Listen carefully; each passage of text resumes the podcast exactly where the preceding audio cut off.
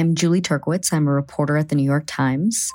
I have been trying to understand changes in migration. So I traveled with photographer Federico Rios to the Darien Gap, this hot, mountainous, 70 mile stretch of jungle straddling the border of Colombia and Panama. We're hiking through a river, just like covered in mud. Many used to think that this route was impassable, but thousands have been risking their lives to pass through the Darien, almost all in the hopes of making it to the United States.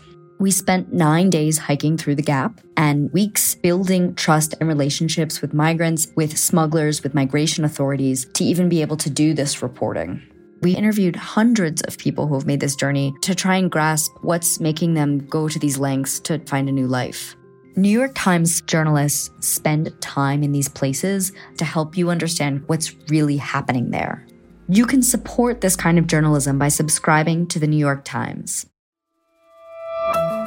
From the New York Times, I'm Michael Barbaro. Here's what you need to know today. Over the weekend, the daughter of a top advisor to Vladimir Putin was killed in what appeared to be a car bombing inside Russia.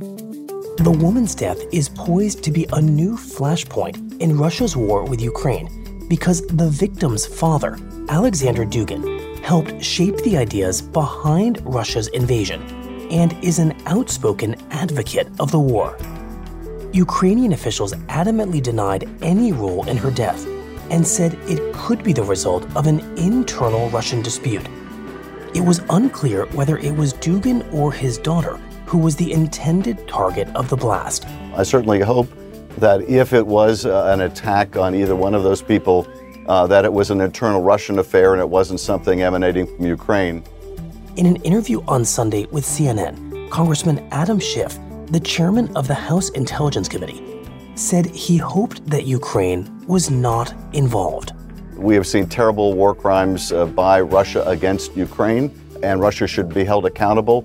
And I certainly would never want to see uh, anything like an attack on civilians uh, by Ukraine, and, and hope that their representations are correct. That's it for today. I'm Michael Barbaro.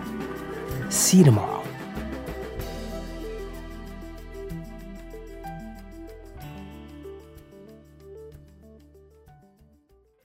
This podcast is supported by the Freedom From Religion Foundation. I'm Ron Reagan, an unabashed atheist, and I'm alarmed by the intrusions of religion into our secular government. That's why I'm asking you to join the Freedom from Religion Foundation, the nation's largest and most effective organization of atheists and agnostics working to keep state and church separate. Phone 1 800 335 4021, 1 800 335 4021, or visit the Freedom from Religion Foundation at ffrf.org. Ron Reagan, lifelong atheist, not afraid of burning in hell.